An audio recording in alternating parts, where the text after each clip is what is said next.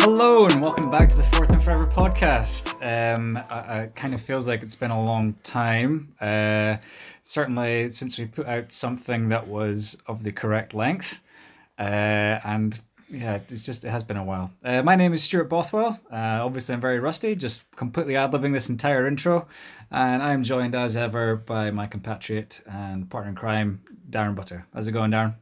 It's good. It's good. All software and hardware is working Yeah. properly. and all brains are working properly, and Well, I don't know about that. Okay, calm down. There's only so far we can go with that one. all brains and voices are present. Yeah, I think we probably have a couple of brain cells between us to rub together.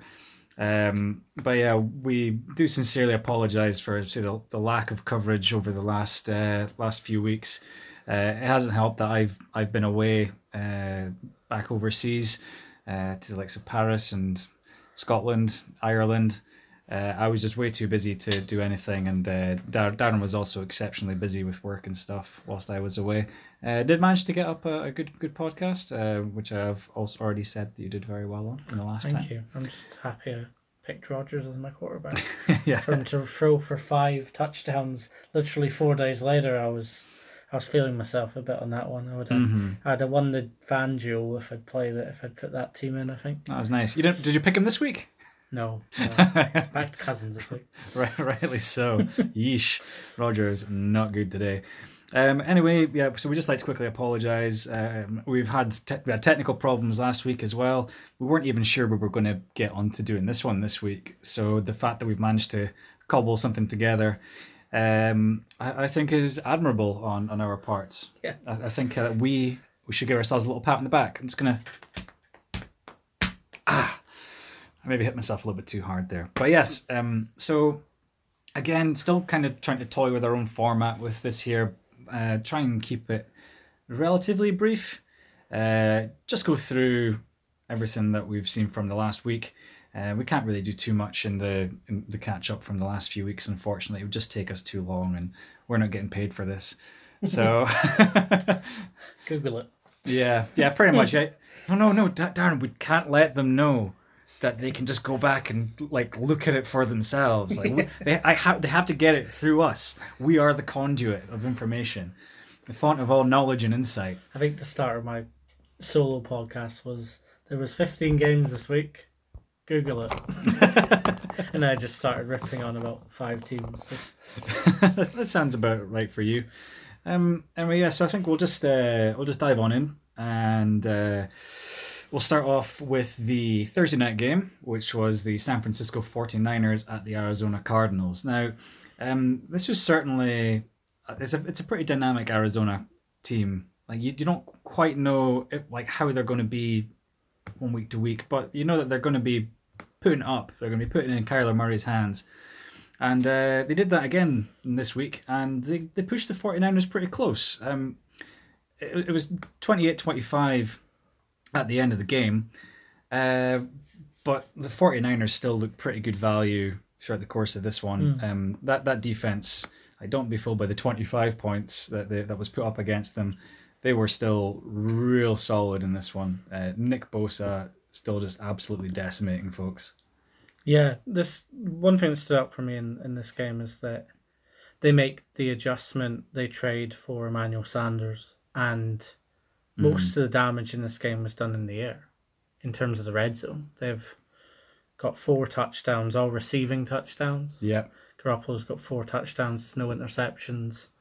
And like you're still getting over hundred yards of rushing pretty much from your you know, your running backs, but they didn't need to be the ones getting it in the end zone. They seem to have been able to come up with a a game plan that allowed them to kind of mix it up a bit more and get Garoppolo a bit more involved than he has been.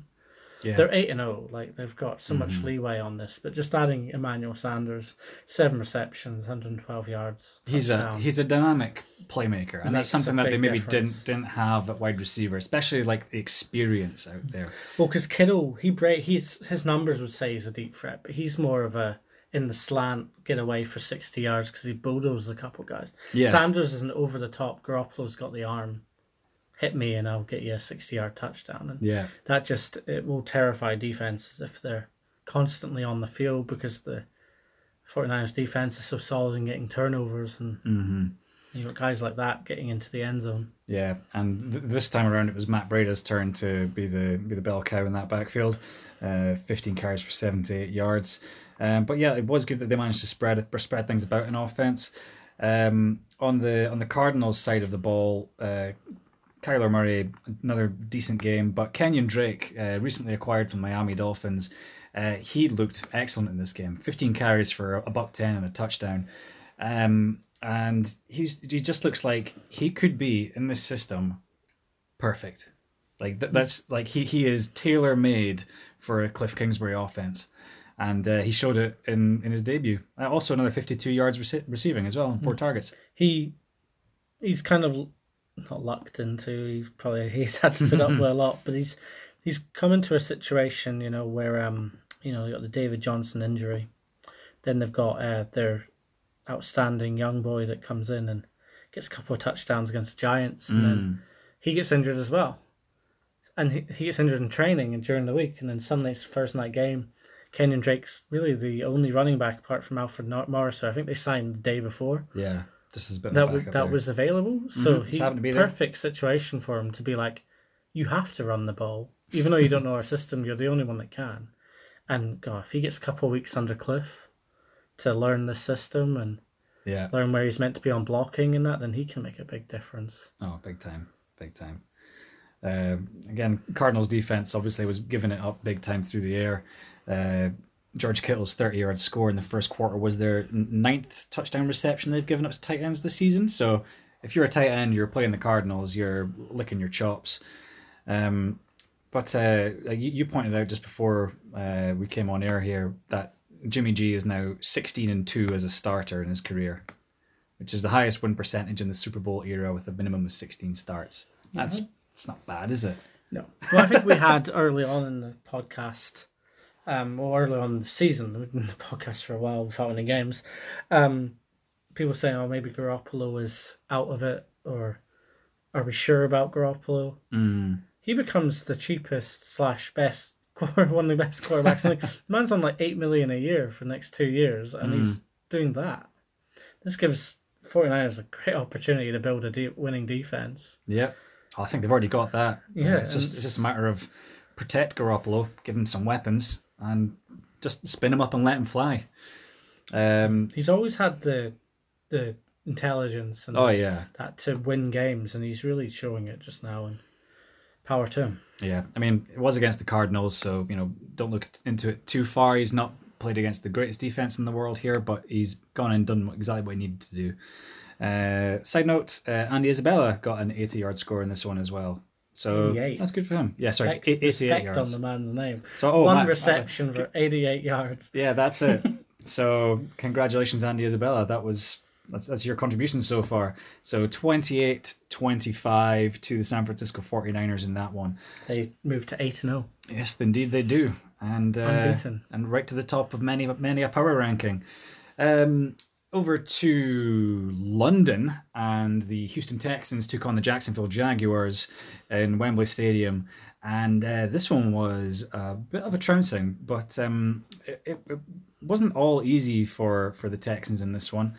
Um, but well, certainly not uh, like in terms of effectiveness and getting the points on the board. But they they ran all over them. Carlos Hyde just absolutely bowling through people. And uh, Deshaun Watson only had four incompletions throughout the course of the day. Uh, oh, sorry, my bad, six. Um, but um, the, the Jaguars in Gardner Minshew's last start uh, before getting benched back for the returning Nick Foles uh, was relatively ineffective for probably the first time this year. Yeah, I they they didn't have a good game. Um, It it does seem to be when teams go to London that them one of them never seems to really turn up for the first half and the Leonard Fournette eleven carries forty yards. I, I just don't see That's what actually that's actually a really good stat line for him. I just don't see what good he's doing though. And and I think I'm pretty sure one of those was on like a 35 yard carry as well. actually, no, he probably had an 80 yard carry and then, then he lost back the every single time. the I saw a, a CBC CB, CBS Mm-hmm. broadcast, and I'm in a very big huff for CBS this week. and maybe get into that in a bit. Yeah, But- we will. The they had Fournette as the third yards, you know the, Third most yards from yards, scrimmage. Yeah, right. yeah. and it's like that is the most misleading stat. It's super misleading. He's a terrible It's running back right now. Absolutely terrible, and I don't know what good he does Gardner Minshew. There's there's one bit when he bulldozes a guy, and the next time he just runs straight into someone and falls over, and it's like, no, no, I, what I, kind of support are you giving Gardner Minshew? I would not say that uh, he bulldozed that guy. I think that guy happened to be falling backwards, and Leonard Fournette just went, oh, whoa, whoa, and, and just kind of lucked his way into getting over him. Um, yeah, no, like let, let Leonard Fournette, he's just. I I think I've made my position on him pretty clear. There's also you can see in the the stats just the kind of play calling. Like Ryquell Armstead, five receptions for sixty five yards. Now, if you're making it really obvious that if Armstead's in, you're throwing it, Mm. then that can be very easy for a defense to defend. Like if you're not getting Armstead any carries, you're clearly gonna throw the ball if he's in. Yeah, And you know, other play callers in this league, or even Belichick's had a couple of times where if James White's in and Sony Michel's out, they're throwing it yeah. A bit of a and it gets blocked. Like not having any carries for Ryquell Armstead, especially when Fournette's only averaging three yards, pretty much three yards carries. I, I just don't get it. I don't. Get Oh, but Darren, he can break the big one every now and again. Oh. It's like it's not it's not worth it. He he has these Throw big him. ones. He'll he'll get like an, a sixty yard run in garbage time or something, and then the rest of the game totally ineffective. He's just he's just he's just not a proper runner. He's just not a proper player. Um, someone who is a proper player, Deshaun Watson, still making crazy throws every single week. Um, guys draped all over him, and you think, oh, well, he's going down for a sack. Like, just as he's falling, somehow manages to rip the ball about 25, 30 yards down the field so that's to a spot where only his receiver can get it. He's doing it like two or three times a week. he's a winner, but I I do watch That's this this Texans team, and I just I don't see Super Bowl or AFC Championship Mm. in their future the way they're constructed. They I th- I still think that on any given like game they can beat teams, uh, especially when when your defense is showing up. Gareon Conley, uh, recently acquired from the Raiders, looked excellent in this game, um, and the, the the the front seven were terrorizing Minshew all day as well. and we didn't get to the fact last week that JJ Watt's out Yeah, this season. So unfortunately, They- uh, a, real real nasty miss on that one. yeah, I'm just gonna quickly. I'm trying to remember the game from last season. It was so uneventful and unenjoyable that I've actually forgotten what game it was. It's probably a Browns game, was it? Yeah, about that. Ah, yeah, Texans Colts when um Deshaun Watson had to run for his life the whole game, That's that. then- that was his entire season. and then the year before against was the Cowboys, he had to run for his entire for his life as well. You're you're really not narrowing it down because he's been But running for his like, life for every the game. Playoffs, like that's all I can remember. It's still Yeah, we Mm. watched that game together, and I just cannot get that image of him running for his life Mm. out of my head, and Andrew Luck just picking where he wanted to play the ball. Well, what, what what's happening is that like now Deshaun Watson is getting a little bit more time to throw the ball, and he's getting rid of it quicker. He's not holding on to it quite as much as he was previously, and ducking and dodging and trying to just buy time for players. He's getting like his release is much quicker than it was previously, so that's well, helped them.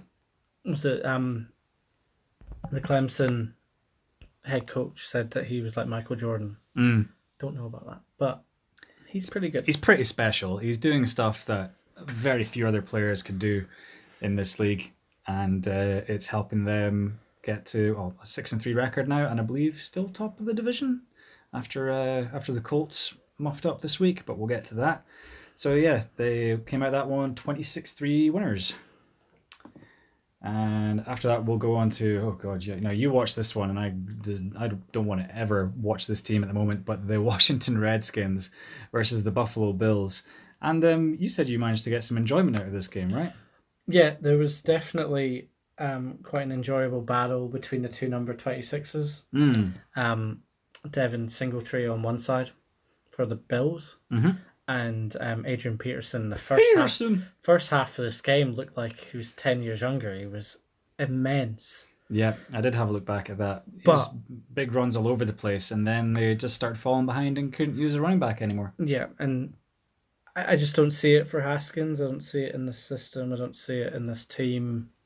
I don't see it in the And- NFL right now, to be honest. And it's just it's a very clear way to tank in this league, which is ironic when we get to the Browns. But if your number one wide receiver and weapon is Richardson, and you've got a rookie McLaurin who might rip off a fifty-yard pass but doesn't really do anything underneath, if you don't give your quarterback players to target, then hmm. you're getting nowhere. And it's the same for a few of the teams in this league. The Giants, like Are you trying to tell me that Jeremy Sprinkle isn't a good weapon? Well, the Redskins were good on special teams. They were solid for the most part on defense. And they kept themselves in this game right until the end. Like I think Singletary scored as time was expiring to get this one Pretty to twenty four nine. So they were in the game with their last possession. And I think it shows that teams are being coached okay.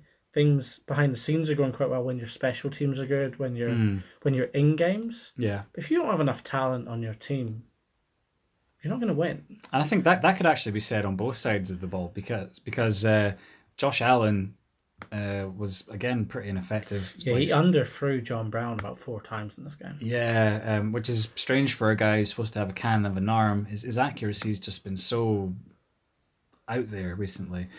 Uh, like yeah, the like the, the clear contributor in this game was Devin Singletary getting getting all over the place there. Um, but yeah, no, like is he is he a problem? Are they like winning in spite of Josh Allen sometimes here? No, the irony being is Josh Allen's probably the best performing ty- quarterback from that draft class right now. but I think it's early for him, and I don't think Still still raw. Devin but- Singletary, John Brown, Cole Beasley, Isaiah McKenzie, these aren't the players that are going to win you the AFC East. You know, you. I think they're building to something, and I think that they see enough in Josh Allen to keep it going. But they, they're also not asking him to do a lot. He only threw the ball twenty times. Mm. I like. I think that meant because they were ahead. Yeah, they, they, they were ahead. They able start running it. Use yeah, use Singletary. And Singletary was doing so well. Frank Gore's like Frank Gore's getting the first downs. You know, he's running on third and one and Mm. breaking off like three or four yards. Josh Allen's running to to extend plays. I, I don't mind this Bills team, and I'll I'll enjoy watching them probably beat the Browns next week. But Oh, you can't you can't enjoy that. I need change. Mm. However quickly that can come. Oh boy, Um, but Bills Yeah. Bills are going to the playoffs because they've already got themselves to six and two. Uh, they had quite an easy start to the season, uh, but like whenever they come up against a good team, it's a problem. But like I say, they got the Browns next week. They've not been a good I- team. They, have, they still have to play the Dolphins and the Jets, uh, as well as the Broncos. So that could be an interesting defensive battle in that one. Um, because of head to head, also what I- Steelers. what I find quite interesting is because of the way head to head works in the NFL, if the Ravens struggle against the Steelers and Browns in their own division, Mm, this could be they won't. a wild card Buffalo Bills at home versus the Ravens. Mm. Think all the things the Ravens could do this year, they could be going to Orchard Park in the winter, Oh, needing to win. Snow game. That'd be so much fun. They'd be calling up the Chiefs and asking for Sean McCoy back. Dude, I love a snow game. But- Uh, well, you can't do that. Trade deadline's passed. Yeah. Um, Buffalo, like we're going to get onto the Ravens, obviously, but that could easily be a Buffalo Bills Ravens divisional or well, it will be a wild card game because Buffalo Bills aren't winning their division. Yeah. You know what I mean? That's just, I just, it's amazing that Buffalo have that record. Yeah, And- well, that's they're- only like one game behind the Patriots now. Like, if the Patriots do end up stumbling, can you imagine if the, if the, the Buffalo somehow managed to get that? Because it's it's it's not completely out with the realms of possibility. I mean, I, I mentioned some of the teams that uh, uh, Buffalo have to play, um, but let me have a quick look at the. Uh, New England schedule going forward because I know that they've got quite a tough one. Now they're against the Eagles after their bye, uh, you know, take from that what you will. Eagles are an iffy team. Then they got the Cowboys, Texans, Chiefs, and then they got a, a, a gimme with the Bengals before they play the Bills again. If the Bills can upset the Patriots at that point, they could end up leapfrogging them. Now they've got a nice ending with the the Dolphins at the end as well, so they've still got a couple of gimmies. But if if they can be upset by the Eagles, Cowboys, Chiefs, and Texans and lose four weeks in a row, that does open the door for them. So, yeah, I'm just I'm just thinking about it. The Bills, like their defense, they've got you know Shaq Lawson, Tremaine Edmunds, Star Lotulelei, Mm-hmm. Matt Milano. They're Oh, yeah. they're solid, and why can't they? They could really upset someone if they get a Mm-hmm. home game in the playoffs. Star defense. Uh, Devin Singletary is back in the running game. Well, it took them a while to get him involved eh, for the first few games of the season. Oh yeah, he was, he was injured for a bit as well. And Frank Gore's still going there. I think Frank Gore's about to surpass Barry Sanders for the most. Uh, Barry like- Sanders would be like, "Get me, get me up, Yeah, going back that's out it. I'm going going back out there. Not like Frank Gore. cloning I love me. himself. eh. Hey, people rip on Frank Gore, but he's been an excellent player in this league for a long time. Um, now, so let's move on to the Tennessee Titans versus Carolina So Panthers. that game ended 24-9. Yes, 24 9 uh, to the Bills, of course. Uh, and in the Tennessee Titans versus Carolina Panthers, the Panthers came out on top in this one uh, 20, sorry, 38 to 20 victors at home. And um, yeah, it was a very Ryan Tannehill game for Ryan Tannehill. Um, like one touchdown, two picks.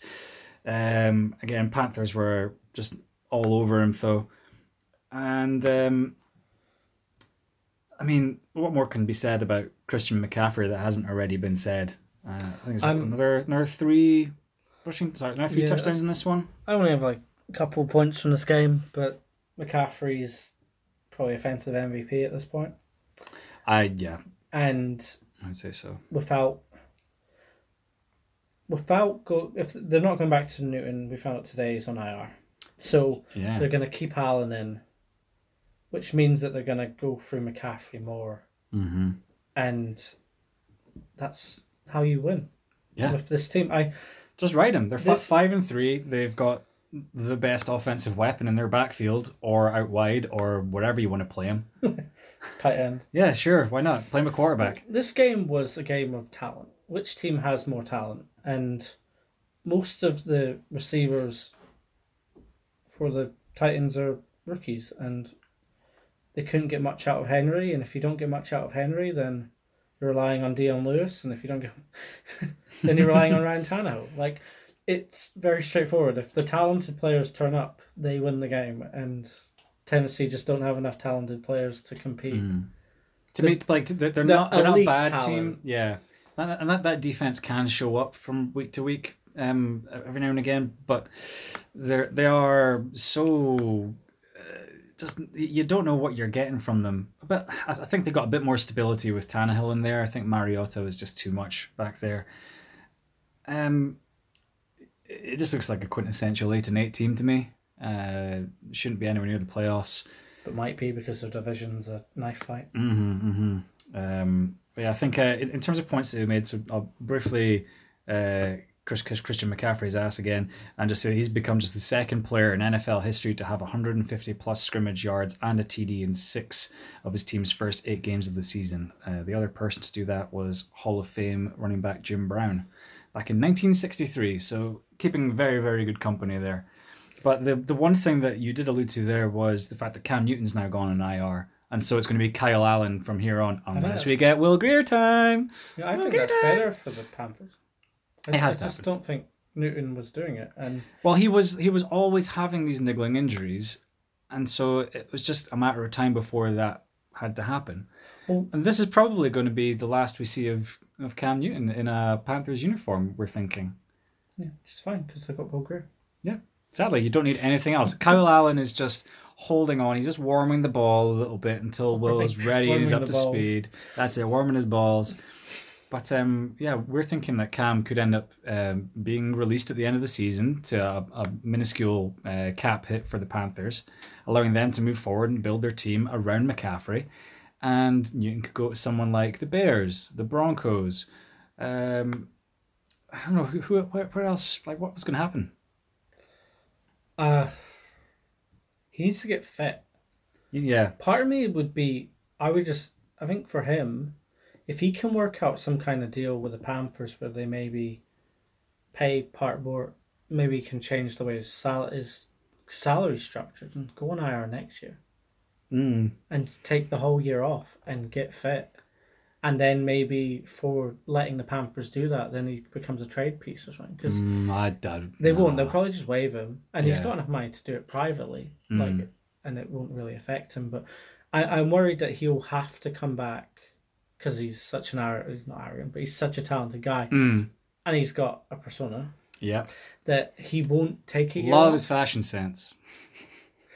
Yeah. Dresses like my grandma sometimes. Well, he won't take a year off, so I'm kind of worried that he's going to come back. Well, at- least he had this injury very early in the season. There's a Lis, Lisfranc injury. from last year. Yeah, yeah, but it's so it's really difficult. Obviously, he's taken a pounding through the course of his career since coming into the league, and maybe he just needs this time to like st- just not have any niggling injuries, uh, wrap him in cotton wool for a while, and um, just he's got to got to be flopped off. Panthers have a great opportunity here. Like I'll just read you some of these some of these names on defense that they already have under contract. Shaq Thompson, Mm-hmm. Eric Reid, Luke Kuechly, Gerald McCoy, Tre Boston, Mm-hmm. Donte Jackson, James Bradberry, Brian Burns. Brian Burns. Yeah, if they can pick up a couple marquee defensive players with a contract that their money they're getting back from Newton, Mm-hmm. they have an opportunity to do a Bills here. Put that money in your offensive line. Put it in your offensive line. Give like keep like protect McCaffrey and Bruce protect Irvin. whoever you have at quarterback. Yeah, Bruce Irvin plays for this. That's what I mean. Talent wins games. they've, they've, they've got the talent on on defense there. Uh, uh, by He's got a good kicker as well. yeah, they do. Joey Slye. He Joey Slye. one. He missed one, but yeah, Yeah, okay. Um, because he was playing against me. okay. so yeah, uh, moving on from that one, and we'll uh, get to the Kansas City Chiefs, who are still led by Matt Moore at this stage, with Patrick Mahomes out, and they end up managing to uh, get on top of the Minnesota Vikings 26-23 thanks to a very late Harrison Butker kick to uh, to seal the game, and um, like with this one again, we, we saw we saw Kirk Cousins not being great. He got three scores in this one, but he had a lot of incompletions. Um, he was under duress quite a lot. Uh, they were missing Adam Thielen for pretty much the entire Yeah. game. So Laquon, Laquon Treadwell ended up being their leading receiver in this one. The guy that they cut and then re-signed when Thielen was was injured. Um, Leading receiver of three receptions. yeah. Uh, Dal- Dalvin Cook still did some good Dalvin Cook things, but he was for the most part kind of handled by this uh, by this Kansas City Chiefs defensive line. Yeah. Um, Kansas City Chiefs, they get Jones back, and Yes. they look all the better for it. Mm-hmm. And they're only six and three. Like that record, like Kansas City are much better than that. and They, they had their problems um, from earlier in the season when Mahomes was injured and and still playing through it, and they've managed to get what is that? They've got two wins from Matt Moore now. yeah, two So that's- one. that's but they good. lost. They lost the Ravens game. Mm-hmm, mm-hmm. But like the, the Vikings were still somehow very much in this game until Damien Williams had that uh, ninety odd yard uh, rushing touchdown. I thought Uh, they were in it from forcing a couple of fumbles and Yeah, turnovers. you know they, they got a couple of turnovers in good positions Turnovers win ball games. and they were able to go like Harrison's hit a couple of Harrison's hits in this game. Wow. Masterpiece. Yeah, he's a great heavy hitter. Um, In the end, what more can say? Andy Reid play designs good plays, Mm-hmm. and Matt Moore is is, is Mahomes a scheme quarterback? Shut up. uh, and also, Sammy Watkins had some incredible catches in this game, great one-handed catches. But Tyreek Hill, man, uh, that first touchdown catch that he had, where he outran the defender, like diving catch in the air, right at the corner, like front corner of the end zone, thing of beauty. Uh, and he had other ones where he was going up for contested catches as well. And then on that, like I think the most impressive feat for me was when Damien Williams had that ninety odd uh, yard run, and he was probably about a good twenty yards back from him at the the forty. And he just Beat runs him- up behind him, puts him his arm around zone. him, being like, "Hey, it's okay, I got this. I'll make sure there's no one around you." He's so fast. It's just it's just not right. He is an he's absolutely he's unfair. He's he's a cheat code, Yeah. and that, and that's all that needs to be said about him. Um, yeah, like how how are you feeling about about Cousins in a game like this? Um, I mean, does does this again show that he can't do it in a big game, or is this just a case of yeah, just sometimes this these things happen? And he was missing some weapons. There was injuries here and there, and they were in it until the end. I think that's all he can do for this team is get keep them in the game. He didn't throw any interceptions. He he had a couple of throws that looked a bit like who were you throwing it to Kirk, but I think the whole team needs to perform a bit better. I can't you can't put it all on Cousins. He's so hot and cold. I get it, but everyone loves putting it on cousins and like that's just what everyone focuses on so like i don't know he didn't totally put the team on his shoulders here but he certainly didn't doom them either. No so i think that's about as fair as you can say but um, i think we're expected to get Mahomes back next week yeah, if you want, if they need him to come back, who are they playing next week? uh, da, da, da, da, da. Uh, Kansas City Chiefs schedule. Should I know probably- by it's, heart. it's actually up at the top. I know I should. Uh, Titans next week. I wouldn't bring him back yet. Shows that- your so- high way? opinion of the Titans. uh, speaking of teams you have high opinions of, let's talk about the New York Jets and the Miami Dolphins, shall we? okay. So, Sam Darnold. What the hell was that? That was probably the worst game I've I've seen from him uh, as a Jet. Like he had that that one nice drive at the beginning, and you're thinking it's going the right way, and then he starts just he threw a silly pick. He had like His pick in the end zone was one, probably the worst play I've seen all season. And I've seen what Watson throw it backwards. Mm, yeah, I feel like Watson probably had a concussion and threw it backwards, and that's fine. Like, but Darnold, like Darnold was rolling out it to was his left. two second and nine, and he had another go at it, Yeah, and he was going to lose like two yards. So it was going to be third and eleven, chance to kick a field goal, and he like He just lobbed it up straight up. to like three defenders. L- lame duck towards the, the, the front pylon where, where there was about three guys waiting, and I just went, "Oh, thank you very much. I'll take that." And that kills a team. And you could see it was killing a team because the safety in the second half when they had a chance to No, start moving. Oh yeah, yeah. And Two safeties in this game, I- very rare. I can't, I couldn't tell. We both saw it with the the left tackle. Was was he telling Sam Darnold to lay off his center, or was he shouting it? It was. It just didn't seem very good. I'm not Whatever sure- was going yeah. on there, it seemed like Darnold had packed a 19 year old hissy fit There's- at his center when he's meant to be a captain. Uh, he he is very young, but he is supposed to be a leader. But this team is under so much stress right now, and I- I think that they they felt the humiliation of this game because the Miami Dolphins are a team who are actively tanking, and And the Jets just spent like 40 million a year in free agency. Uh huh.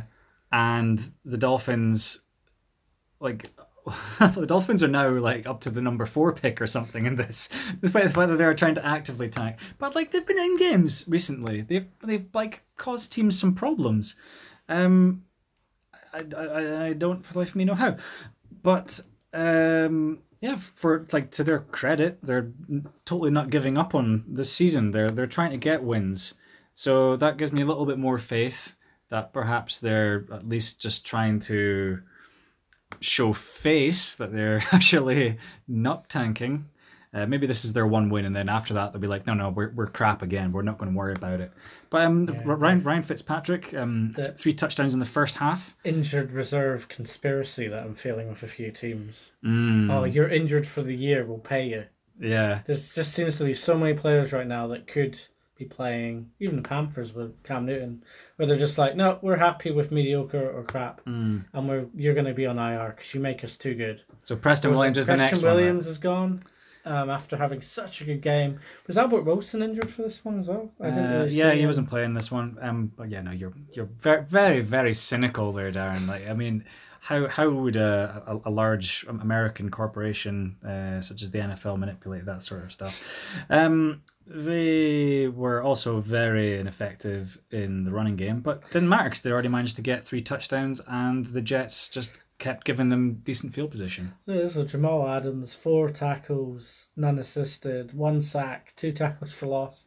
And another trade request, probably. Gotta be gone. He's like, he was no, but this is the thing. He didn't. Oh, put in a trade request. This whole thing Oh yeah, yeah. was him. He wants it now.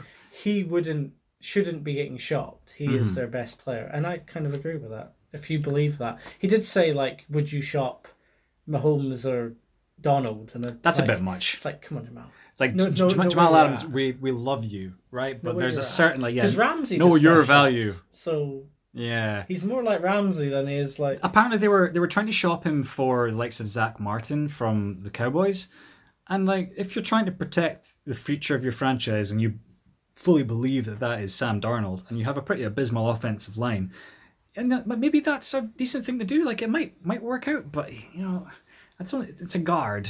He's quite valuable, but. I don't think he's quite as already got a valuable as someone like few Jamal treads Adams. on those tires, you know. Yeah. Zack Martin. Yeah. Okay, so this game, Miami Dolphins win.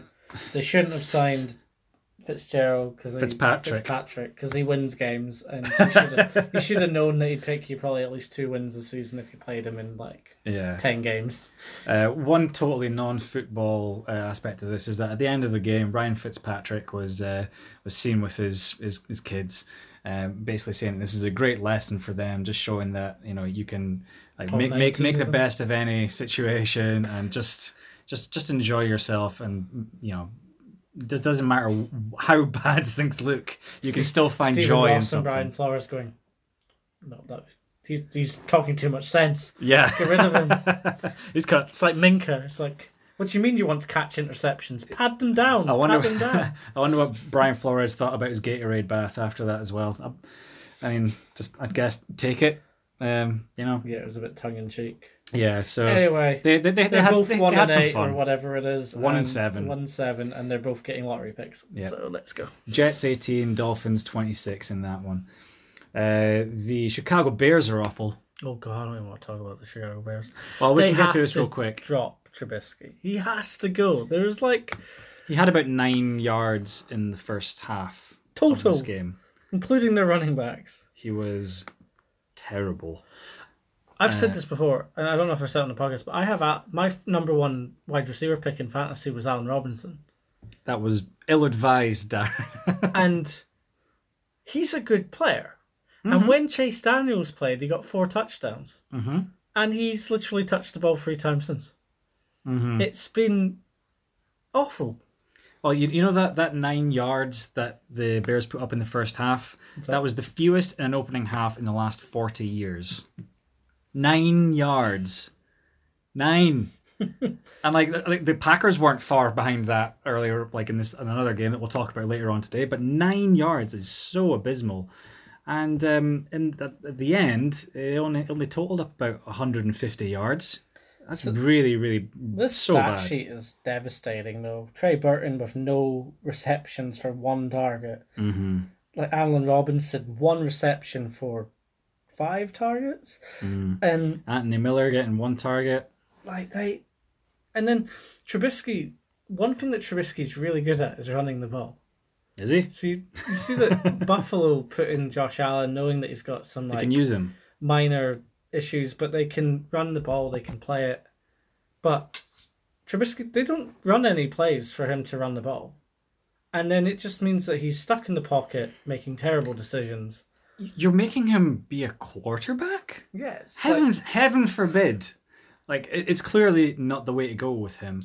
Like whatever they managed to do last year, like managed to hide all the flaws that he had. He had a five touchdown game at some point last year, uh, but it, it- like this year, it, it's obvious what he is.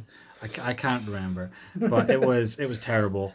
Um, on, the, on the other side of the ball, the Philadelphia Eagles were good. I mean, the, the the Bears' defense is still good, but they're missing players. They're not quite performing to the same level as they had in, in the past. Um, but the, the Eagles did enough to put, put enough distance between themselves and the Bears to just be able to take their foot off the gas and, and run it a bit in the second half. Are the um the NFC North playing the AFC East this season, or is the Pats game next week a one-off game? Uh, so in other words, the, the, do the Cowboys play the Pats? yes, they do. The following week. Yeah. So this is next week's huge for Philadelphia. Yes. If they can get something against the Pats, and then Dallas don't. I'm back, Then- back to being a massive Eagles fan next week, and then a massive Cowboys fan the week after that for me. But if you think if one of these teams, whoever can maybe take something off the Pats in the next two weeks or next three weeks, because it's a bye week. I'm not so sure what I feel about the Eagles in that one, but the Cowboys right now, like th- I think they, uh, well, we'll get onto them later on, but they did did say that they were so far ahead in this game, really. Sorry, in that game against the Giants, but they just couldn't get out of their own way. They kept causing problems for themselves, and if they manage to cut out those mistakes, they're going to cause anyone problems. Um, sorry, but we'll, we'll we'll get onto those But, teams you know, if later you on. jump into water, you get wet. So yes, this is, it's- oh, yeah. if you have taking no, jump, water, wet. if you if you cause yourself problems, you cause yourself problems. That's not really, it's not something you fix overnight, as Hmm. I have found out this season. Yes, indeed. Um, so yeah, um, 22-14, yeah. yeah, 22-14 to the Eagles. They move on to five and four. Bears lose four straight and dropped three and five, and need to think about making a change. Um, another team who maybe should have made a change recently is the Indianapolis Colts, who didn't need to make a change at quarterback, but they probably should have made a change at kicker. To be fair, because Adam Vinatieri just cost them another game. Yeah. It's it's sad, but uh, the Colts ended up going into Pittsburgh, getting an opportunity to, to take the game, and they ended up losing 24-26 on a missed field goal uh, in the final moments. Um, Brian a Hoyer painful just one. being out of his skin in the second half of this guy. Just having a really good game, but it wasn't enough. Nah, really put it up there. Another another three touchdowns for, for Brian Hoyer after uh, Jacoby Brissett was knocked out of the game with a knee injury. Looked pretty scary, and people kind of thought, "Oh crap, could this maybe be his season?" But no, by the sounds of things, it's actually not as serious as was first believed. So he could be could even be back next week. Um, for all we know, but um, they might try and play it safe and just keep Hoyer in there because you know Hoyer's a decent backup. Uh, they just kind of. It was. I'm trying to think about the best way to put this one here. The Pittsburgh Steelers just did enough to get their noses out in front. I still. When I first saw him, I, I wanted to believe that Rudolph could go somewhere, but I'm not. I'm not seeing it anymore. Um, I think um, he tried to he, tries to do stuff, but there's so many rather rookie looking plays here, and he gets bailed out by his by his team sometimes. Um, but like I wouldn't be surprised if they didn't win a game the rest of the year. It's just Steelers, yeah, yeah. we got to play the Browns twice, so Oh yeah, so they'll win at least two games. um, anyway. their, their their defense is uh, is showing up a bit at least. There, there's some some good good plays being made on that side. Uh, Bud Dupree is um, enjoying a pretty decent contract year after being awful for the the first few years of his career. Um, not great, but good. And yeah, I don't know. Minkah Fitzpatrick still playing well. Um, I still don't think he's maybe worth the uh, the, the pick that they traded away. I, I, I don't know. I think the, the difference in this one was clearly that missed field goal from Adam Vinatieri at the end. They were really pretty well matched uh, throughout the rest of it, though. Um, Well, with Vinatieri, I I wonder if they waive him if he'll be on the Pats next week. oh, oh god, it's it's being it's writing itself again, isn't it? And then he gets some chip shots for most of the season and hits a 50 yarder in the. In the in the Bowl. no, he's not going to the Super Bowl, Darren. I was like in the in the where in the where. Don't say it, and then you said it. But it, it does write itself. Um, Colts will be fine. Five and three in a division that's a knife fight. They just need to keep going. The Colts are like they're always in super close games. Like it's, literally every single game that they've played the season has been decided by one possession. This is the issue. On, on offense, they just don't have. We say talent wins games. Their offense is their offensive line's amazing, but they haven't got. You know, Jack Doyle's not really getting enough going. Ebron is after Ebron was Luck's best mate, but him and Brissett aren't connecting. And Zach, Zach Pascal's been a bit of a bit of a find. Parris Campbell got a look in this this he week. dropped it twice. Yep, and I think he might have uh, picked up an injury through the course of it as well. But um, yeah, t- there's, there's there's no. What Hilton's tore his calf or something. So Mm, like they don't have a lot of talent in their receiving corps, or they don't have probably the right kind of talent for um, what they're looking for. mm. Um, because Jack Doyle, he's a bit when he's on his game, he's He's one of the better tight ends in the league. Yeah, definitely. but if he's getting jump balls and not really getting much chance, then yeah, they they need to kind of start. I think without T.Y. Hilton, they need to find some way to break the game open a bit more because yeah, he he stretches that field so much when he's out there. He, some he teams is a game can changer. have two big plays and be up 14 0 and the Colts just never seem to to get there No, they when they have the potential to. Yeah, they, they they struggle to get their noses out in front. Um, and had they done that in this game, then perhaps they would have held on. But uh, they didn't. The Steelers come out winners in that one. Uh, the Oakland Raiders versus Detroit Lions was a pretty good game this week, actually. Um, the Raiders came out on top, but it was a real like gunslinging like uh, display from both Matthew Stafford and uh, Derek Carr. Um, Stafford putting up there for over 400 yards, three scores. Kenny Golladay was on fire. Marvin Jones was absolutely insane. He had about th- three world class grabs throughout the course of this game. And Golladay um, caught a ball down the left sideline, probably about 25 yards out, and just put this move on the Raiders defender, which seemed really simple, but it was just so so deft, and he just picked this angle and left the guy in the dust. It was really really good to look at. Um, on on the Raiders side of the ball, uh, Josh Jacobs is really putting up uh, a, very strong performance for potential offensive rookie of the year. Uh, two scores and a buck twenty in this one, and he just looks so sharp. He he is he's got the cuts. He hits the holes right, and he's a receiving threat at the backfield as well. Like what what more do you want? He's a, a good modern NFL running back. He's the kind of player that without um, on Johnson, the Lions don't have. Mm. They rushed with like four different players in this game. No one got over 50 yards. Ty Johnson was uh, the one that people were sort of saying, "Oh, he's going to be the one to start carrying the load." Like, nah, nine carries, twenty nine yards. J.D. McKissic had four for thirty two, but like one of those was on a big one. The Lions have had issues in certain positions for since I've been watching the NFL. yeah, and it's at tight end.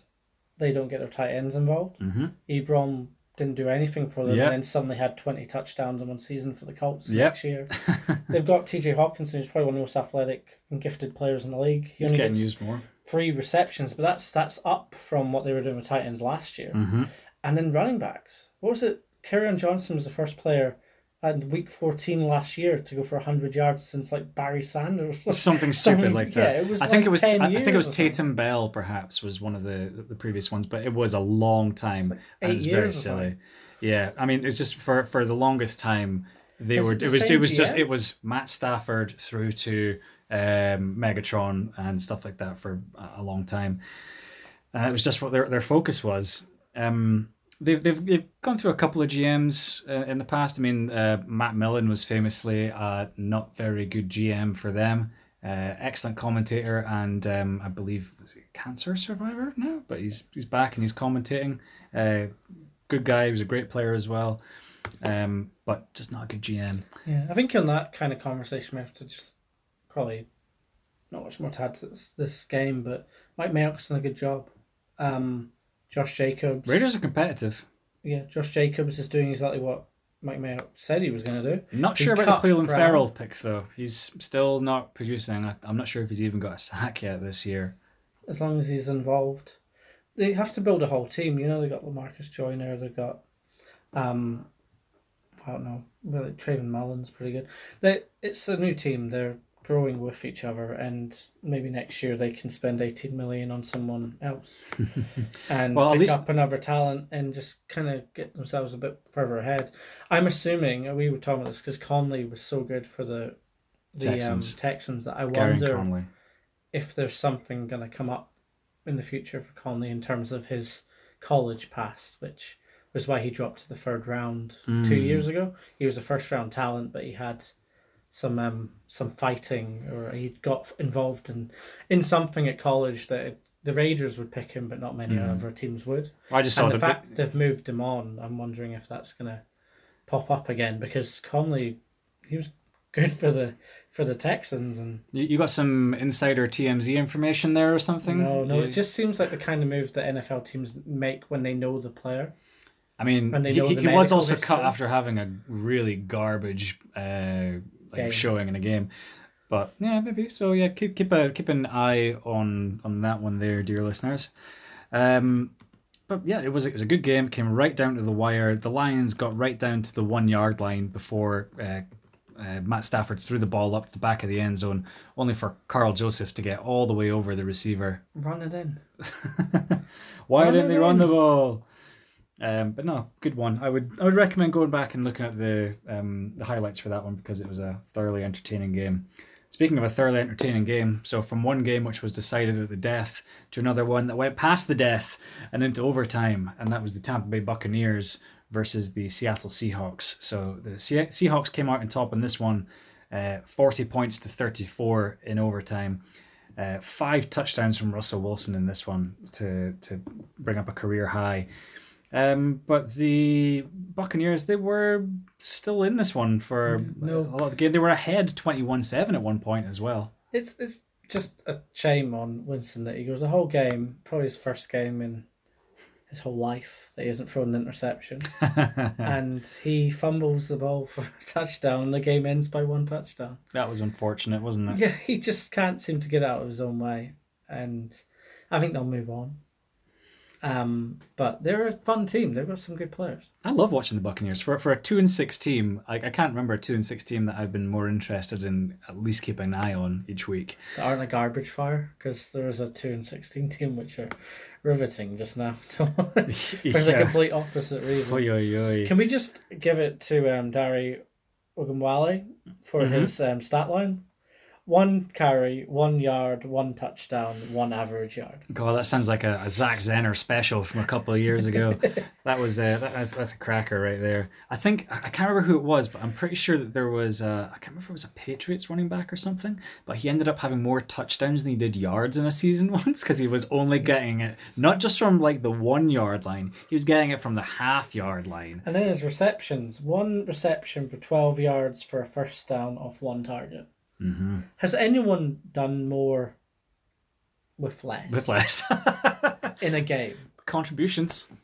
Speaking of contributions, uh, Shaquille Barrett another half sack today. I'll take I'll take I'll take a, a light light high five for that one. Just there we go. Not sure if that came up on the capture, but yeah, still keeping himself up there. Our boy, and as ever, Shaq, if you're listening, holler at your boy. Come on, he gets back on here again.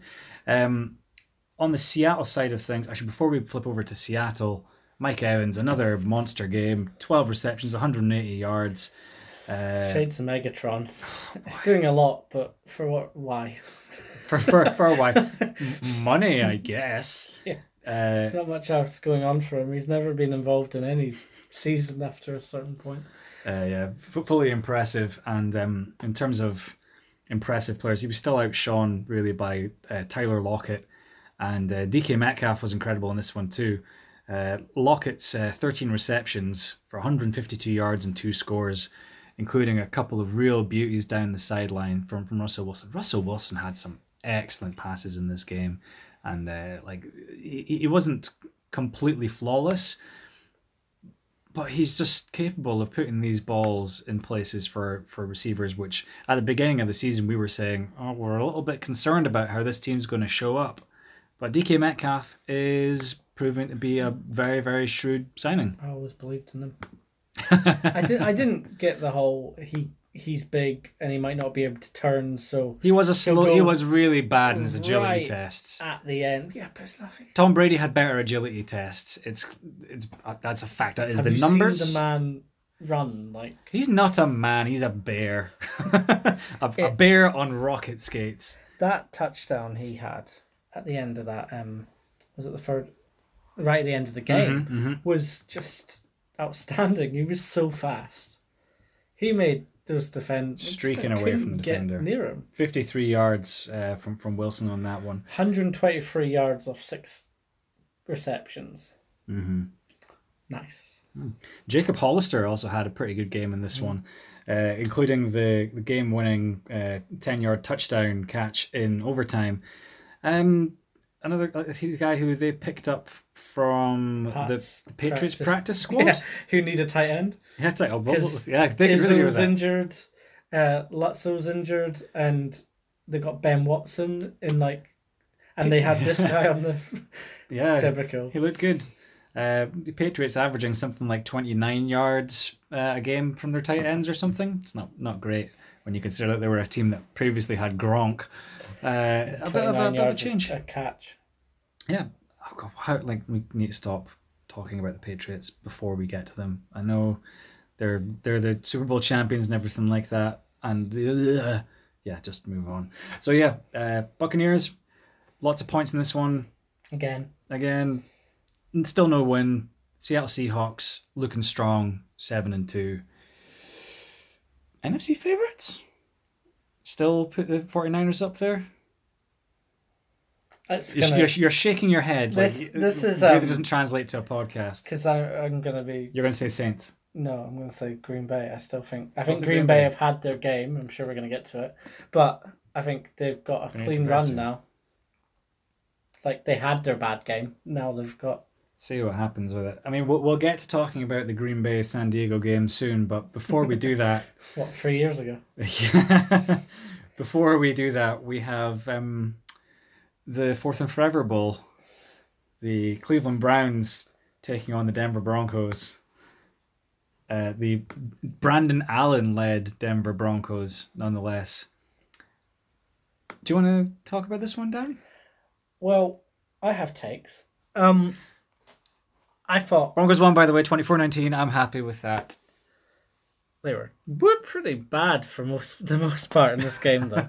They really um, were. They had three three plays for all of their yards and got twenty one points off of pretty much three plays. They had Yep. Fant go for seventy five when he broke four tackles. It was three three nailed on tackles, and he just bowled through one guy, shrugged off one guy, palmed off another, and then used his speed. He's really good at running in a straight line. That's what Noah Fant's all about. You get the ball in his hands, then set him off in space. And they had like a thirty yard reception where Denzel Ward didn't expect Courtland Sutton. Sutton to catch it over his shoulder. Uh, are you, Great catch, but you know Yeah, absolutely. you Now, should be blocking that if you're a yeah. quarterback. A term that you'll have heard this one described as a lot is Courtland Sutton mossed Denzel Ward. That is because that was a quintessential Randy Moss play where the cornerback's like, oh, I've got this. And then all of a sudden, just over his shoulder, Courtland Sutton just leaps up and just snags it away from a place he had absolutely no business being and comes down with it.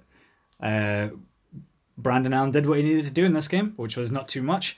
Still put up two scores. Being able to get out of contain and run for first downs was huge for the Broncos. You guys Phil Phil Lindsay was strong. Have that. Um, Phillip Lindsay, yeah, his touchdown, he broke contain and got out. What for a thirty-yard run Mm. unimpeded into the end zone. Yep. Just I don't know. Like I don't think the Browns' defense is that bad. And uh, the irony being is that I said that they were going to go zero four to start the season, and it was going to be Wilks' fault. Mm-hmm. Well, I was wrong. their their defense is they're, not the they're problem minus here. four, but it's not Wilks' fault. To be fair, he's kept them in a lot of games when they really have shot themselves Mm-hmm. In the foot. Like Callaway, what Pickett hitting his elbow and getting caught for an interception on the on the goal line with the Seahawks, and Mm. Landry doing exactly the same thing when they're in field goal range against the um against 49ers, I think it was. Mm. There was the one game where it was pretty much a 14 point swing Yeah, on that because it was a touchdown catch to Callaway, and he hit it up in the air and it was intercepted, and literally the 49ers scored straight away, it, and it was yeah. 40 0 after like five minutes, and you're like, it could have been 7 0. Um, okay, so with the Browns, they've got to move on from Kitchens. They have You've to. had enough. You've had enough. No, they, you have to. His his fourth down plays, not including the one against Seattle where he blew it dead when they were about to score. Mm. They had it, and then he ran exactly the same play again, and Carroll's just like, "Thanks, mate." and then, so I don't know our podcast listeners if they know how shotgun works, but Explain, Darren. Come on, we, we have time. So it's, it's pretty much when a running back is standing to the left or the right of the quarterback, and you can hand it off, or you can they can run out And, and, and the just snap. quarterback's not directly under center. He's Yeah. standing like maybe about three yards back. Yeah, and the ball is then thrown from the center. to- Yeah. Most of our uh, listeners should, should get that, but it's good, good, good to be sure. Yeah, Good so- to be sure. We're, we're teaching. on third and fourth down. The Browns are running empty gun, which is when your running back doesn't exist, Mm-hmm. With probably the worst defensive line in the league. Should probably explain he's not like disappeared completely off No, of the face of the playing earth. They're playing more wide receivers. or tight ends in this Because they're trying to make other wide receivers happy, but that's a completely different matter. Yeah. they don't have Chubb in a game on a third down. They don't have him in on most fourth downs. They are running empty gun 90% more than any other team in the league. Which changes the way that the defense treats what you're about to do because they know there's gives no running threat. So they can then double team both Landry and OBJ, mm-hmm. and you're relying on Callaway making an over the shoulder pass to get you a touchdown, or Ricky Seals Jones catching it in the end zone, which he Mm. caught, but he ran out of play. It was well they, that that that pass you'd be expecting Baker to hit a little bit earlier, perhaps, um, or at least like Ricky Seals Jones has to have the presence of mind to stop himself from running because he was open Yeah. at the back of the end zone and could have kept them well in it. Um, But the the choices they're making as play calls are putting Baker Mayfield under so much pressure because Chubb isn't there. I think in watching this game, the times that they converted on third and long was when Chubb would make a good block and give Baker enough time to find Landry in slant because Yeah. he's getting enough time to actually make his route. it's just it's not the same offense as it was last year. They've Well, they've, they've improved the were playing- personnel, but they've completely failed in their system. Like I think the pressure's gotten to Kitchens. He's not being what he needs to be. Well, they were playing in their system. They were playing more like how the Ravens play, Mhm. where they'd have Hilliard and um, Landry, or Hilliard or Landry and Chubb Mhm. in shotgun. So it's three guys in the backfield. Then you can make these little runs, handoffs. You can do little like dump passes. They have none of that just now. hmm And when Chubb's on the field, he's the best player on the field. Yeah, They keep taking him off in big moments. They, I think they ran a third and three with Hilliard in, hmm and then they went for the fourth, and they still didn't bring Chubb back in. So it was very obvious they were going for a quarterback sneak, which Yeah. they didn't make and they lost the game. I think if they made that, they win the game because they would have hopefully run it in with some. This is the thing. You'd hope that It would have been a standard way in. for a Broncos uh, team to lose as well, just uh, you know, heartbreakingly towards the very end of the game. Um, you mentioned trying to please uh, all the wide receivers on the Browns. Uh, Jarvis Landry's nine yard touchdown reception at the end of the fourth quarter. Uh, that was like how many receiving touchdowns do Browns wide receivers have this season? one Well, that was the second. second. Oh yeah, OBJ from the ten yard line. Yeah. So in the red zone, one. yeah, in the red zone one. Their red zone numbers like this is in They're the poor. in the red zone last year. Baker twenty touchdowns, no interceptions. This Mm-hmm. year, like five interceptions, one touchdown or something. hmm It's it's Freddie's fault. Yeah, uh, just so going back over at the Broncos and credit where it's due. Brandon Allen's two passing touchdowns in the first half were more than Joe Flacco had thrown for in October. Fair enough. Um, and uh, Joe Flacco has gone to IR. Yeah, so another IR conspiracy there. yeah, you're loving that one. Um, he comes out at the end of the game last week and just basically says that it wasn't good enough. He didn't enjoy the decision making on offense, uh, the play calling, and now he's been told And he's going to be out for five six weeks. Yep, that's it. Elway just picked him up and said, "No, that's enough, joke. You're not you're not tall enough. Yeah. so yeah, uh, we're gonna we're gonna get Cam Newton next year. Um, so yeah, credit where it's due. Brandon Allen never started a game before in his life in the NFL. Does so at 28, I think, and comes away with a victory for the Broncos, who end up three and six out of this one. Browns are now two and The six. Broncos. Hebrew and Q's. Uh, and uh, once again, Courtland Sutton. Courtland easy- Sutton's amazing. The Browns now have the easiest schedule in the league. So let's see if we can start Can doing get a something couple with it. wins against the Bengals and go from there. Yeah, Still got to play the Bills next week. yeah, that's not not, not a nice one to deal with. Why are they playing? Uh, why are the four games against the Steelers and the Bengals so late in the season? Usually they're right at the start. Yeah, the scheduling stuff's weird. I think well, like who was it? It was not like the Jets play. No, no. Who, I know that they were annoyed last year because they had to play Pittsburgh away because Ed Sheeran was playing. I know that that I, was. I the am thing. annoyed by the existence of Ed Sheeran also. But because they lost, they drew that game, and if Mm-hmm. they were meant to this season. They were meant to play the home game first, but they couldn't because Mm. Ed Sheeran exists. Damn Ed So- Sheeran. Damn you! So I can see the scheduling can move, but it's just weird. yeah, Like the Bills and the the Patri- Patriots are playing their last game really late as well, which I guess will be more entertaining. But usually they're so much earlier. I don't know, man. Take it up with league office. Uh, another thing with Hello, get on the phone. Hel- Hello, hello, a Raj. podcast in New Zealand. They're like, oh yeah, you're right. Uh, oh man, we'll, we'll we'll change it straight away next season. Oh, and fire Freddy Kitchens. Yeah, I also. Um, another weird uh, instance from this week was that the Green Bay Packers were absolutely manhandled by the Los Angeles Chargers. What the hell was that all about? Where did that come from? I think it was a mix of the travel and just the Chargers having a good game for once. The Chargers have a really good team. They have they had Ingram and Bosa back. Gordon's probably about match fit now, Mm-hmm. and Philip Rivers didn't throw the ball straight at Minkah Fitzpatrick three times. So Well, I think the the, the main like the, the way that the Chargers beat Aaron Rodgers is to not let Aaron Rodgers have the ball. Because I think Green Bay had about 18 plays in the first half. And Yeah. that that was over the course of about seven and a half minutes. And the, the Chargers just just churned up the yards, took it easy, took all these times off all this time off the clock with like like five, seven, eight minute drives. Um, they would usually result in field goals, but they put up points on the board, and then on on defense just started stuffing Rodgers. Uh, never got them, never allowed them to get moving with Aaron Jones or Jamaal Williams on the ground, and um, yeah, it just it scary to say that the Chargers were a bit Patriots esque. Like look at the look at the way they played. There was no neither team turned the ball over. Mhm.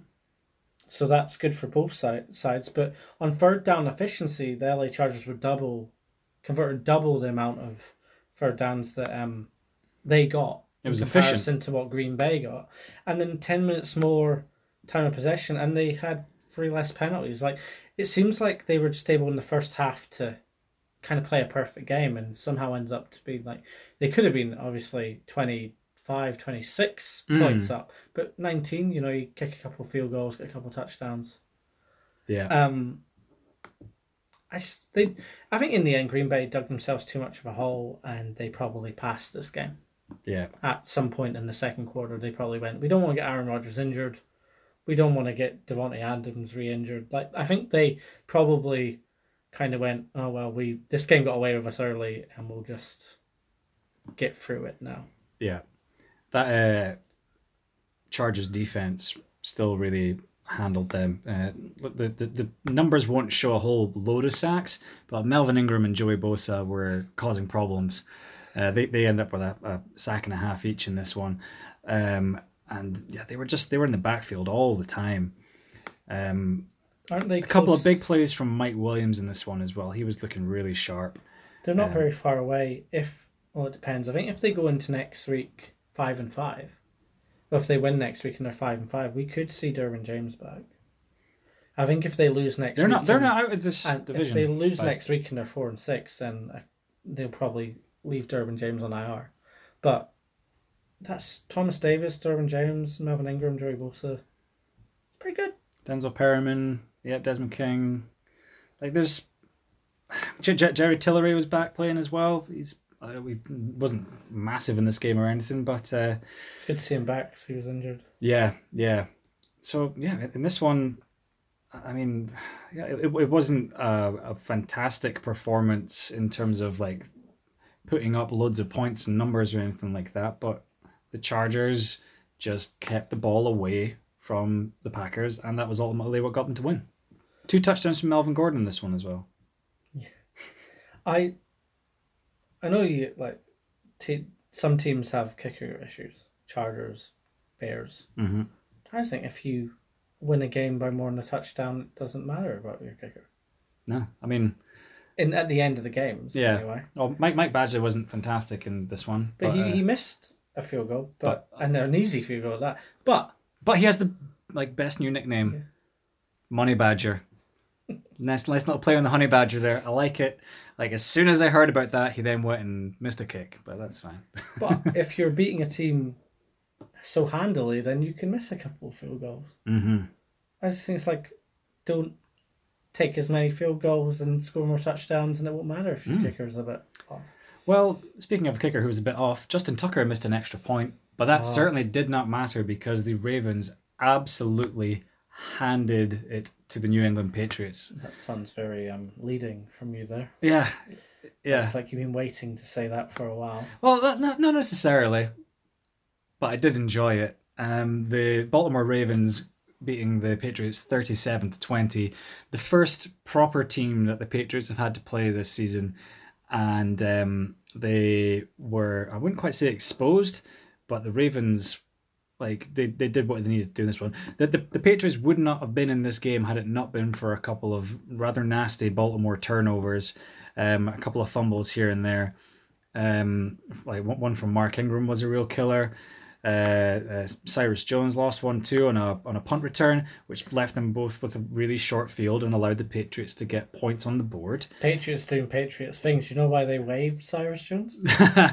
Two fumbles in one game. yep, Wave him. He goes to the Ravens, which is his hometown, yep, and he fumbles one. Cyrus Jones will be the happiest person in the world that they've won that game by twice by seventeen points. yeah, and He'll be delighted. he'll be delighted until he gets cut. Um, How how harsh is John Harbaugh? He does seem to have a bit of a Belichick kind of vibe about him when he when he's not happy. But I don't think they will. Like s- such a difficult position to play. yeah, The hurts. punt returner sometimes you can be the best in the world, but it's just one bobble. It happens in rugby with a fullback as well. Just Yep, there one goes bad catch. there goes your career. Suddenly you've conceded a penalty, and yeah. Mhm. Um, I loved watching Brady get sacked a few times in this Oh, Yes, one. it was He, nice, he wasn't it? got torn, torn to the ground. Edelman, that fumble, Mm-hmm. kind of deserved it. I'd say so as well. It was such a good fumble as well, and it was like obviously a pick, a fumble 6 mm-hmm. and it's just like ha, take that, Julian. hmm I would like to apologize to any um, like sincere Patriots fans out there.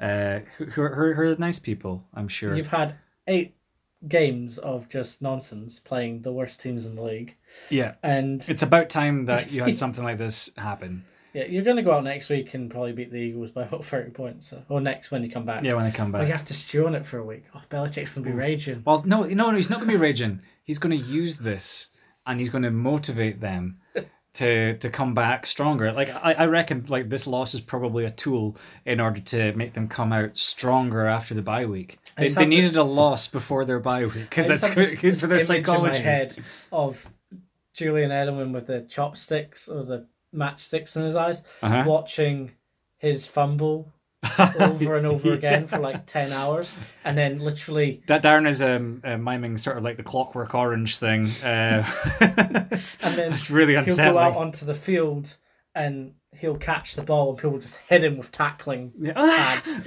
until he doesn't drop it anymore. Sounds he about right. Walks off the field crying, and then the Patriots will probably win the next seven games. Mm. But Lamar Jackson was good in this one. He was, and the the, the scheming love- of this, the, the run pass options that they have, and like just the, the, the little little flicks, the jet sweeps. They're so creative with them, and I think um the the Lamar Jackson his first touchdown run, where the the ball he seems to fully hand it off to Gus Edwards, and the ball is there, and I swear Gus Edwards even takes like two or three steps, and then Jackson goes, "No, I'm taking that." And then just walks in untouched to the end zone. It was masterful. It was great. Loved it. I it depressed me because what they were doing, some of the stuff they were doing this game is what Freddie Kitchens was doing with the Browns last year, Mm. where you have three, two or three guys in shotgun behind your quarterback, and it literally means you can just hand off the ball, you can pitch the ball, you can throw it, Mm-hmm. you can run behind your tight your fullback or your running back, and Lamar has I don't know what it is. He's got crazy hips or something, Yeah. but he Low center of gravity too. hand look to hand it off to the guy on the right of him. It's usually on the right. That guy will then somehow be in front of him, Mm. and he'll then have the ball in a running stance within a second of pretending to It's, hand it's it so off. swift. and he can run high. Mm-hmm. So you know they always say running backs have to run low. Lamar runs with his body up, Yeah.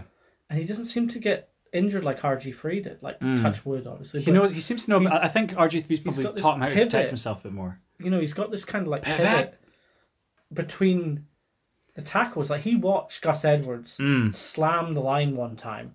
He and this is all in the space of like two seconds. Right? It caves in and he goes left. He goes to the opposite side of the pile, and he breaks for like a six yard run and a first down. It's like he just kept doing it over and over again. He has this move, and like he seems to be able to make himself skinny, which is a He's a very qual- skinny, He, he is, but he'd make himself that little bit skinnier and just manages to get through gaps that most quarterbacks wouldn't even try.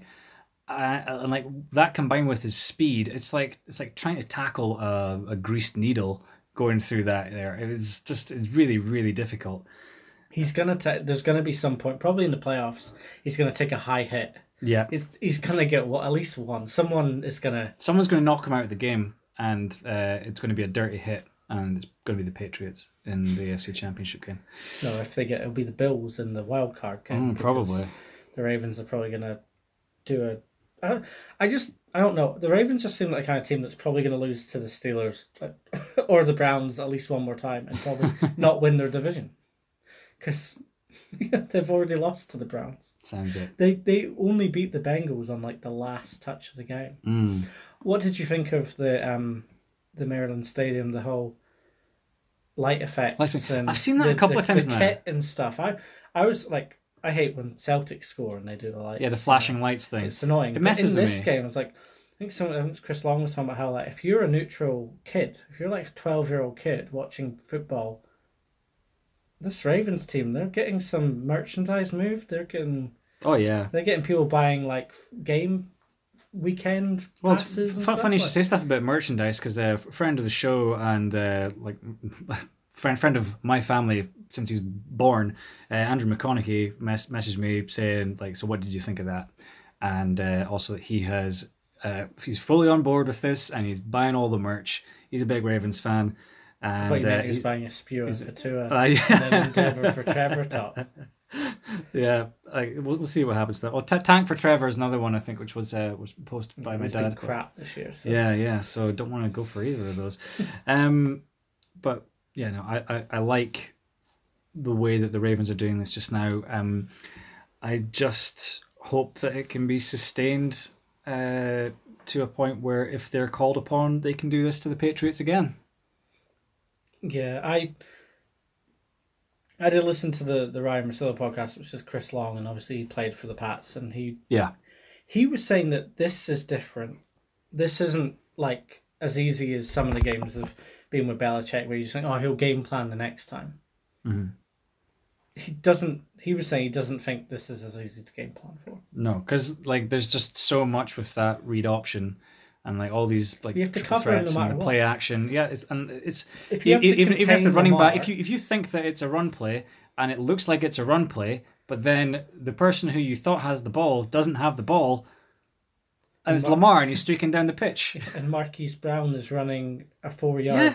a four a four second forty down the wing, There's a lot of speed, completely unmarked, and Yeah. all it takes is a pitch throw when they're down in the end zone again. a lot of speed. Uh, Tom Brady didn't have a particularly good game in this one either. Uh, for whatever reason, he just threw this ball up in the third or fourth quarter, I think it was. Um, an An attempt at the punt. end zone. Yeah, pretty full blown arm punt, and Earl Thomas just came down with it and returned it a, a bit as well.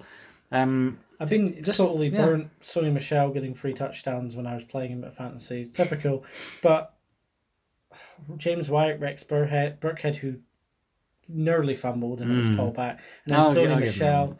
Eh, eh, the rushing game isn't all there, and you're not going to get anything out of Tom Brady. This team is literally the opposite of the Ravens, yeah, and I'm glad for football that the Ravens won this game because I think the way the Ravens want to play. We were talking about this before the season started. Like, Mhm. what's wrong with it? So many people were like, it's not going to work. But they Gus Edwards, they have Ingram, they got Lamar. Like, what's wrong with playing this way? Like, Mm. I didn't see it, and it works, it works. I wish I'd picked Andrews in fantasy because he, he would have probably done quite well, especially at the start of the year. But Yeah. I- Um, the Patriots also like picked up Mohamed Sanu recently, and he had a really good game in this one. I think it was ten catches uh, and a score. Um, N'Keal Harry's back after the bye. Yep. So the Patriots are only going to get stronger uh, in this one. Moving on. Shall we move on and to the final game of the week, and that is the Dallas Cowboys uh, beating up on the Giants, thirty-seven to eighteen. But um, like like we said, it wasn't that bad. Like, not- not- not to begin with. at the end. Yeah. but- Like, like, I mean, 21 of those points were in the fourth quarter, and I think it was um, at, at one point the Giants were up um, uh, about nine nine three on on the Cowboys, and uh, there wasn't really much doing, but then things just got out of hand. There's been a the couple, end. so couple of teams, pretty much three teams, um, this week that have had opportunities to really put a game away, and haven't and have had to settle for field goals, and it just it tells its own story. Redskins they got nine points in the first like 5 Mhm. minutes in that game. They could Yeah. have had twenty one. The Browns, they had twelve points off of twelve red zone visits, no no touchdowns and it was exactly the same with the Giants. They couldn't get in the end zone. They Yeah. got into the red zone three times in the first half and couldn't get. Couldn't they had to settle for Rosas? So I think missed one as well. Mm. So they could have been. And da- Danny Dimes is fumbling it away and throwing it away. Another pick and two lost fumbles in this game. Uh, far and away the NFL leader in turnovers. He's got to be protecting the ball better. Yeah, I think you'll learn that. His offensive line hasn't really helped them. No. But one thing I'll say, and I was saying it before with one of the other teams, well, but the Giants kind of sneaky starting to have a semblance of a plan. Let's like, see- they yeah, seem- about. Good on special teams. They're well, yeah. like they got two 70 yard returns or something, and it was like no penalties, all set. And so, I mean, the coaching seems to be there for the Giants, but they just don't have any talent. Mm. Like, they're talented players, Jabril Peppers, you know, um, Golden Tate's back. Colin Tate, Latimer, they're making plays. There's just not enough of them to fill 22 players at any given time. You know, like they have six. How could you ta- not say Saquon Barkley in that there, or was that just like an, a given? I'm yeah, I'm giving it. but, but even then, he the offense isn't clicking. Um, but yeah, it's the their talented players have the ability to make plays. They just need another four or five of them. Mm. Like Zeitler's good. They've got Peppers. Uh, the Browns trades actually work quite well for them, I think. Mhm. Especially if Golden Tate can get in the end zone. But Latimer was really good for like a player who didn't get much opportunities. He got Yeah, that touchdown. Cody Latimer has been he's been involved. Um, he's he's a he's a decent player, um, but he's not really a, a, a game changer. And like he was only it was only the one touchdown he had in this one. and It it wasn't he wasn't doing much else. But through the course of the season, he pops up every now and again. He, he got does the, he the does rush, ha- you got the um, returns. yeah yeah exactly yeah he's he's a good good return guy. He did that for for Denver previously as well. Um, but yeah, like Sa- Saquon wasn't really anywhere in this one either. Um, chasing the game for yeah. The- when when it, when it came down to it, it was like as you said earlier, the Cowboys were getting in their own way earlier on in the game, and then when it came to actually putting the game away, they just dominated in the fourth. Uh, like a deep pass from Oh. Prescott to Cooper for 45 yards and a score. Uh, Michael Gallup caught a 15 yarder. Um, How did I forget? How did you forget Evan Engram? what, what about Evan Engram? What about him? He did nothing. He's a talent though. They Yeah. just need a few more. The Cowboys, um, Zeke is scary. Oh, he was excellent. He's just game. scary all the time. yeah, And I think a we've had this debate game. several times, but I think he's worth the money as long as you can keep the other two happy as well. Mhm. Um, I just I like Kellen Moore. I like it annoys me to like the Cowboys, but I feel like I've been predisposed just to not like fancy teams being from Dundee, and I don't see like what's wrong with liking the Cowboys. You know, I'm Uh, not that's- from that's more of a- Philadelphia. I'm not from Now, New the, England. You know, like picture picture this. Uh, it's the early '90s, and the Cowboys are winning everything. They are the, the Patriots of the early '90s, and pri- sho- pri- shoving it in your face. Yeah, and prior to that, in the 80s, it was the San Francisco 49ers. And like before that, in about the 70s, it was the Pittsburgh Steelers. It's like there's always teams from certain eras who are more successful than others. And right now, we're going through the worst one ever in the New England Patriots, just winning all the time. Um, so that was why people were like that. And there was this obnoxiousness about them and the whole branding of america's team and things like that. And it just grates people the wrong way. Personally i don't really mind it. Uh, like I, I i'm happy to see the cowboys um, being an interesting team. Uh, dak prescott i mean he was he's managing to absolutely beat up on lesser teams. But i i, I think that they are better than that. I think they are a, a really well-rounded team. Um, so they will cause other teams They- problems. That's the issue with the Cowboys is they have to go through Wilson, Rodgers Hmm. to get in, To get to anywhere, get near, anywhere yeah. near. They're probably going to end up playing a divisional game against Aaron Rodgers. And Yeah, and if you're doing that in Green Bay, you're not liking that. yeah, and that's been their playoff run for the last few years. Is they seem to be playing away to teams that they just can't get past. Mm-hmm. So they just need to go out and absolutely smash all NFC East and make sure they win that division. And they, they did that today. The Giants kept themselves in the game for the first half. It was what 12-13 at half time. Yeah, it was it was real close for for for the time. And then they went, nah, sick of this. I'm to go win. Now, well, what actually happened was that there was a, a game changing play from a far lesser known individual in, in NFL spheres as a, as a black cat made its way onto the field after an Evan Engram catch. Actually, I think it was during an Evan Engram catch. And this cat just uh, it tore up the field. I think he got over 100 yards uh, rushing. A lot of that was quite lateral, um, but managed to make it into the end zone and um, then went to celebrate with the crowd who were continuing to bang on the walls and like maybe try and feed it some um, some Try tuna. and find that audio and cut it into the end of the podcast. There was some really great audio. I'm going Yeah. to see if I can get hold of that. And um, like with that, I think we shall have to call it quits there because that has been a, a solid uh, ap- approximately ninety minute podcast there. I think that, that's that's good. After But- not doing it for two weeks. yeah, I You think can deal um, with that. yeah, exactly. We might eventually manage to get some sort of semblance of a. I mean, like we, don't, like, we, we can make it ninety minutes if we want, as long as we're having good fun. I think the issue for us is if we have to stick to 60 minutes, literally, when I did my one and I was like, this is going to be 45 minutes long, 80% of what I, I wrote down was what I was going to say. Mm. I think when you when you want to do like an hour and you want to hit certain points, Yeah, the whole thing is scripted. Me and you would have to meet for like two hours before to make sure our hour went smoothly. yeah. Well, well, you, I mean, to, to well to that point, when we were first starting to do this, I mm. was like writing out a running order for everything. But now, now that we've got actual games to talk about, 16 games a week. yeah, It's a lot of games, guys. Yeah, there's an awful lot of games. Uh, but we're we're getting there. We're getting through them. There'll be slightly less games next week because I think there's four teams on by, so Yeah, we'll get a little cut back there. right. But um, I mean that just means slightly less football for us. So you know, uh, but it doesn't matter. We love talking about it, and uh, uh, uh, thank you guys for listening. And I will see if I can cut in that audio. I'm going to have to try and steal it from somewhere. Uh, I don't think anyone's worried. Here's Metallica to play as that man. dun, dun, dun, dun, dun, dun, dun, dun, dun, dun, dun, dun, dun. I was going to try and see if I could actually fade out like that, but I'm not going to. No. All right. Thank you very much, Darren, and thank, you you, very much, Stuart. folks. And uh, we'll catch you guys next time.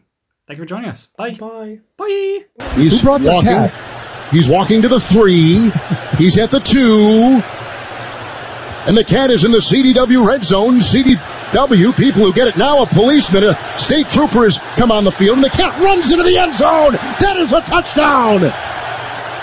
And the cat is elusive, kind of like Barkley and Elliott. But he didn't know where to go. Look at, they're trying to corner him, and they got him in the end zone.